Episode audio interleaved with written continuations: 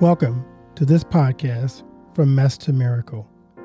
Christianity plays a huge role in the fabric of our lives. To be honest, life is messy. Yet in the midst of the mess, God still uses us. The fact that God does is a miracle. This podcast is designed to inspire you in your walk with God and connect you with people and ministries that could be a blessing in your life. You will hear inspiring stories of believers exercising their faith to create miracles in their community. Welcome to From Mess to Miracle.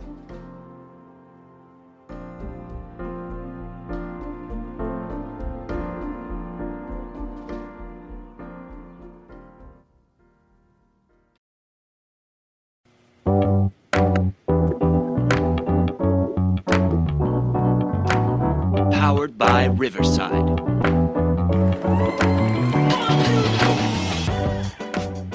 Well, it's so good to welcome Leonard back to the show again. How are you doing today, Leonard? I'm doing pretty good, but one thing I got to ask is, how's the weather in Iowa since the last time we talked? Well, today it's going to be, I think, in the 90s or something, so it's yeah, I think we're going to probably hit that, too. So, yeah, the weather's much better than late April when we last talked. You're probably, yes. Well, I'm gonna yeah, go ahead.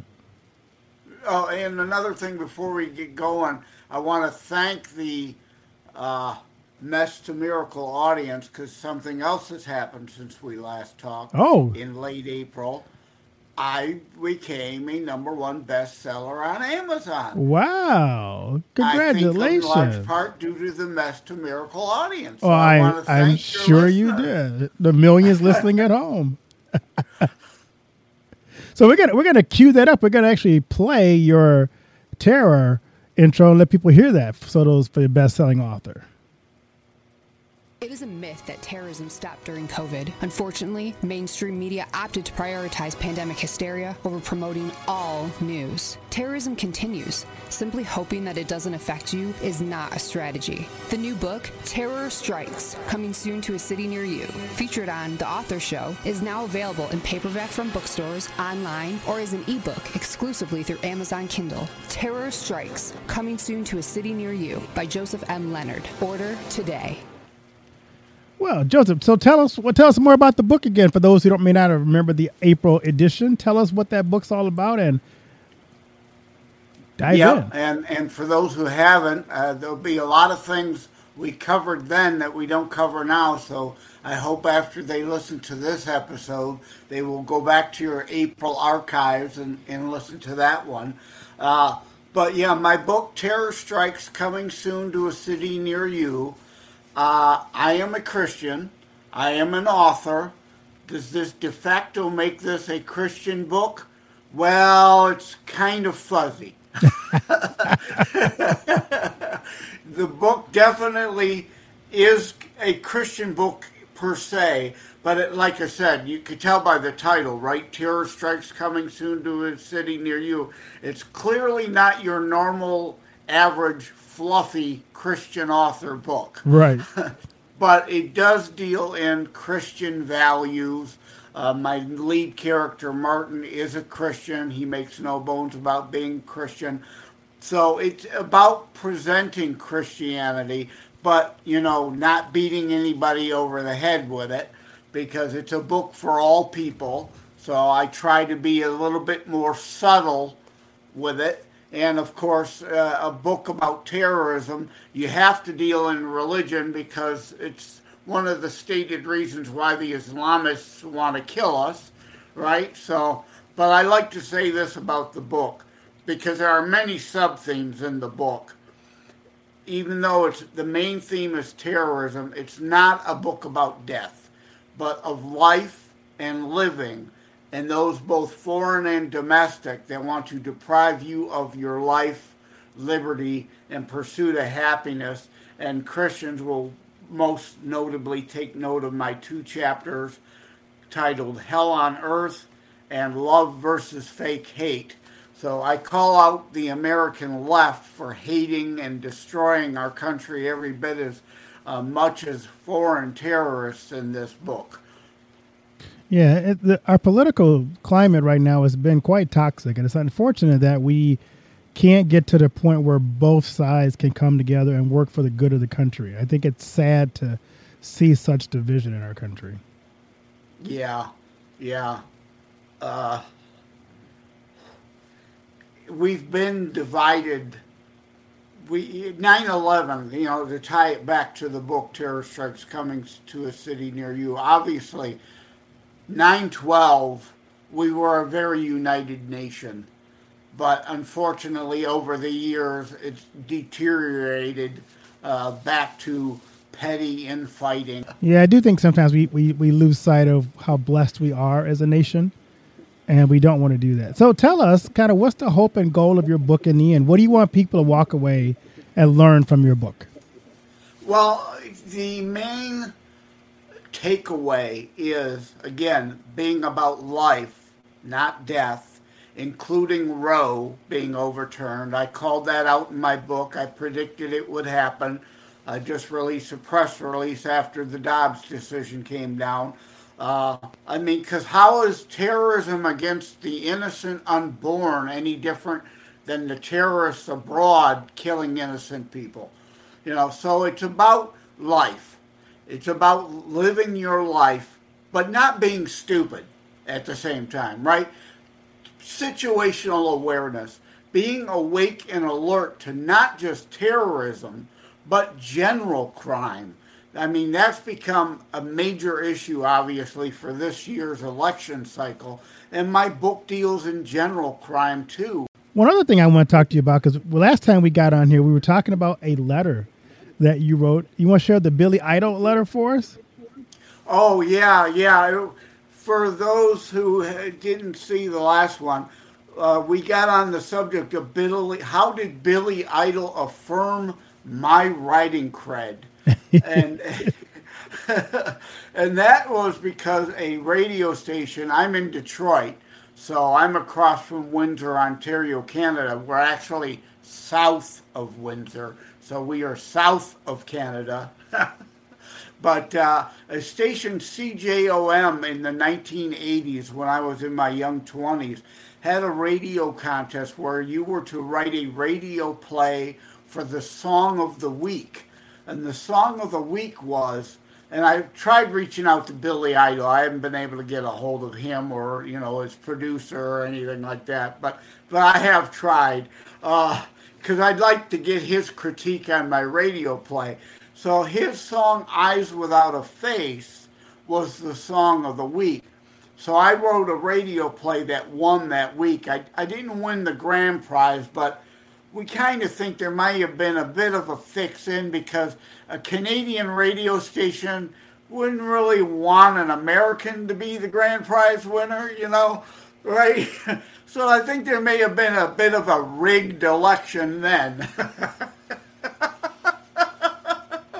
But yeah, so I wrote, and my radio play was used as a lead-in, as an intro to the Billy Idol Eyes Without a Face song. So yeah, I'd like to read that. I titled it The Adventures of Detective Idol, and I spelled it I-D-L-E, so it wouldn't be the same as Billy Idol. Sure. Thing. I remember it like it was only yesterday. There I was reading the latest Dick Tracy magazine when she came in. It was the case of the Eyes Without a Face. She was gorgeous. A blonde with big baby blue eyes.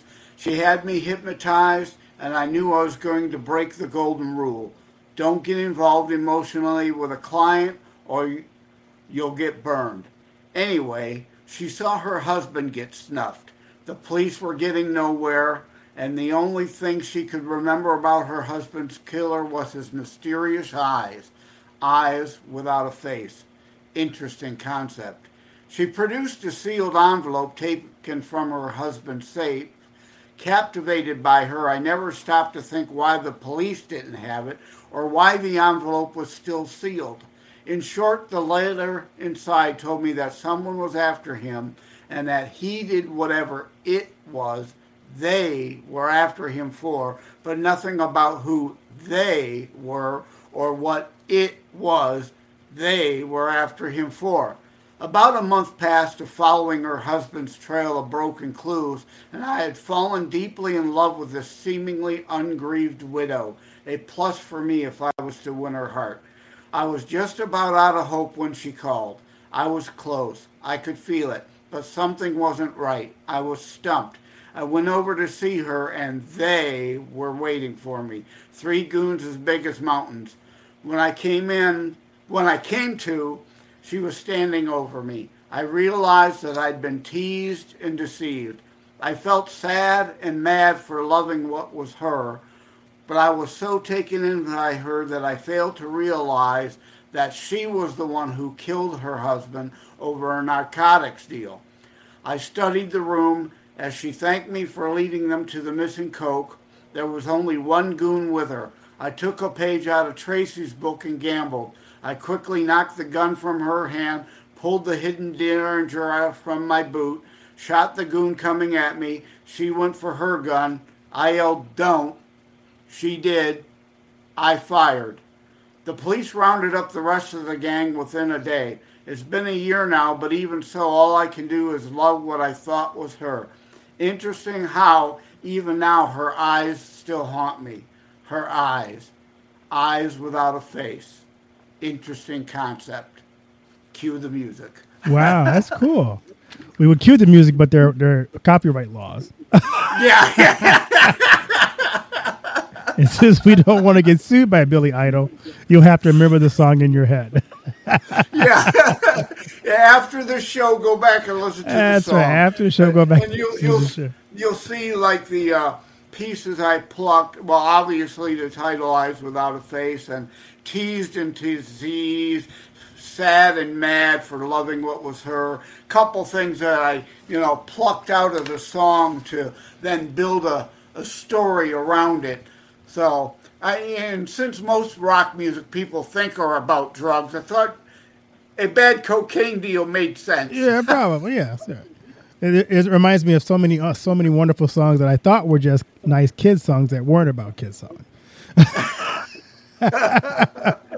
One of my favorite songs I thought was a kids song growing up was "Puff the Magic Dragon." Then I found out it wasn't about a little boy and his dragon. Just kind of ruined my whole day. So. Yeah. Well, it's funny we got on that subject now because this is a weird and aside, but today might be an interesting day for me because I stepped into in the middle of a Twitter battle between Carrie Lake, who is running for governor of Arizona, who I endorsed, and Dee Snider. Does that name ring a bell? Yeah, it does. Yeah, the drag singer of Twisted Sister, who was relevant for a short time in the 80s. And full disclosure, I own their albums. So, they had some good songs, but they weren't relevant for very long. And frankly, they would not have sold anywhere near the albums they had if Tipper Gore and her parental guidance group wouldn't have come out and attacked them, and others directly for their music about satanic and drug-fueled and all that stuff. So, which gave us, of course, for the younger people in your audience, a reason to go listen to it. Yeah. Yeah. Well, those stickers on your album now that say "warning," explicit lyrics. Yep. That came out of the 1980s and all that stuff. It was Tipper Gore, Al Gore's wife, who lost the 2000 election that started all that, but. He attacked Carrie Lake, so I jumped in the middle of that. I'm kind of actually hoping now he'll attack me directly so I can issue a press release. Washed-up singer attacks new author. There you go. Number one best-selling author, exactly. So, but my favorite album of theirs actually came years later when they matured a bit. In the 90s, they came out with an album called Love is for Suckers. And that's my favorite Twisted Sister album. But they're not relevant nowadays. In fact, one of the things I tweeted was a play on that, Love is for Suckers album. I said, Dee Snider is for Suckers.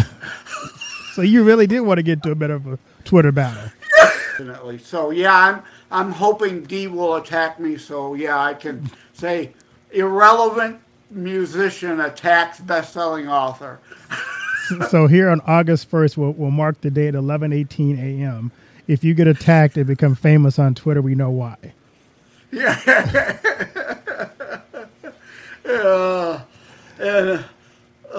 So anything else you want to share about your book or anything else you're working on? Well, yeah, I do have another in the works. And one thing I like to say that I didn't say in our April interview is I'm not like any other author. This book is not like anything you've ever read. And I don't just say that to blow smoke. I'm not trying to be hyperbolic. I can truly back that up because 99% of all authors write based on a formula. You know, there's creative writing guidelines. And I took those and I put them through the shredder. Like the opening on my book, I'm not going to give it away. They say never start a book like I started my book. So I immediately said, okay, that's exactly how I'm going to start my book.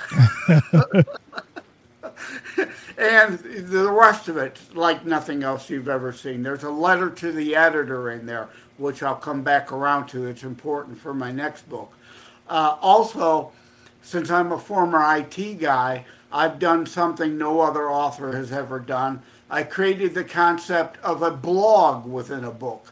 Now, people are familiar with the concept of a book within a book, and my book does that. We follow Martin, a Detroit newspaper man, who decides he's going to write a book about terrorism. So that's kind of, we follow him. And then in the book, we go back to some blogs that I actually wrote that I repurposed to be in my character's voice as they were his blogs that he wrote, like in 2003 after 9/11. So when he's contemplating his 9/11 chapter, he goes back to the blog and rereads it for what materials relate, what's changed, what do we know now that we didn't know then, you know. And I was on another show the other day, and they brought up the whole Saudi leadership conspiracy. What are the Saudi government actually involved? And I say, well, even to this day, we still don't know. But I want people to think this. Remember, Osama bin Laden was a Saudi citizen.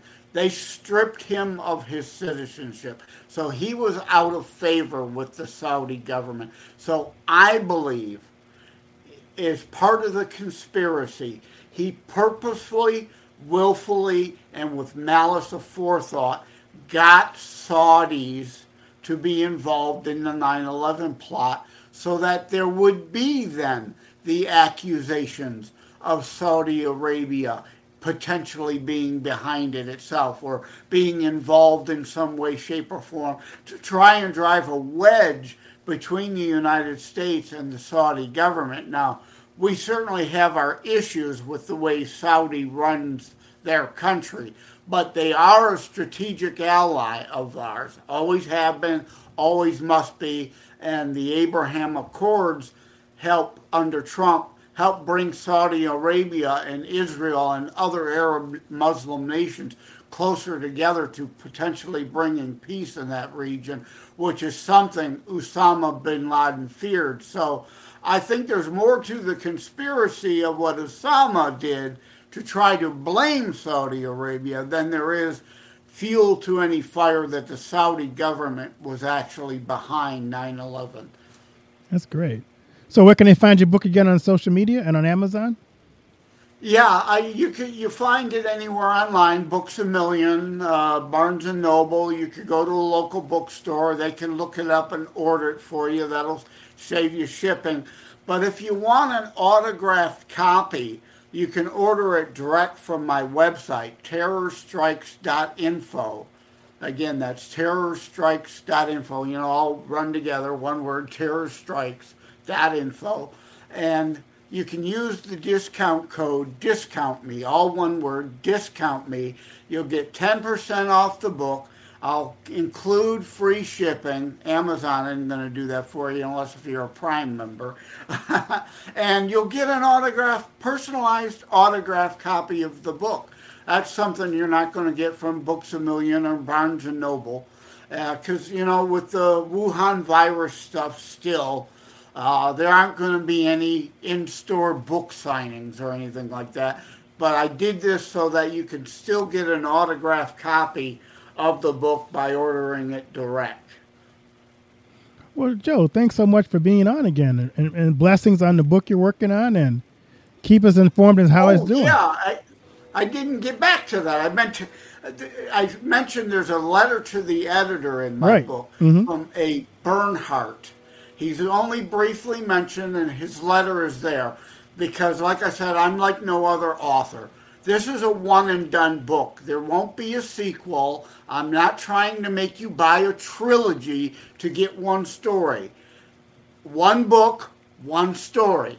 However, the Bernhardt letter sets up the next book. So while it's not a sequel, it's not directly related, there is a tie-in to this current book. And what's the name of the current book you're working on? What's the working title? I can't give that away because if I say it, it gives too much away, and another author might beat me to the punch. I was hoping to break some news here on the podcast. Yeah. Well, Joseph, thanks so much. I appreciate you being on, though. Oh, I appreciate you having me. And while I say this book is not directly a Christian book, the next one will definitely be a Christian book for fellow Christians. Though, again, this isn't directly a Christian book. I certainly hope my fellow Christians are going to buy and read this book. And, again, thank you to Mess to Miracle for helping make me a number one bestseller. Well, anytime. You're welcome on the show anytime. All right. Thank you. Take care. God bless everyone.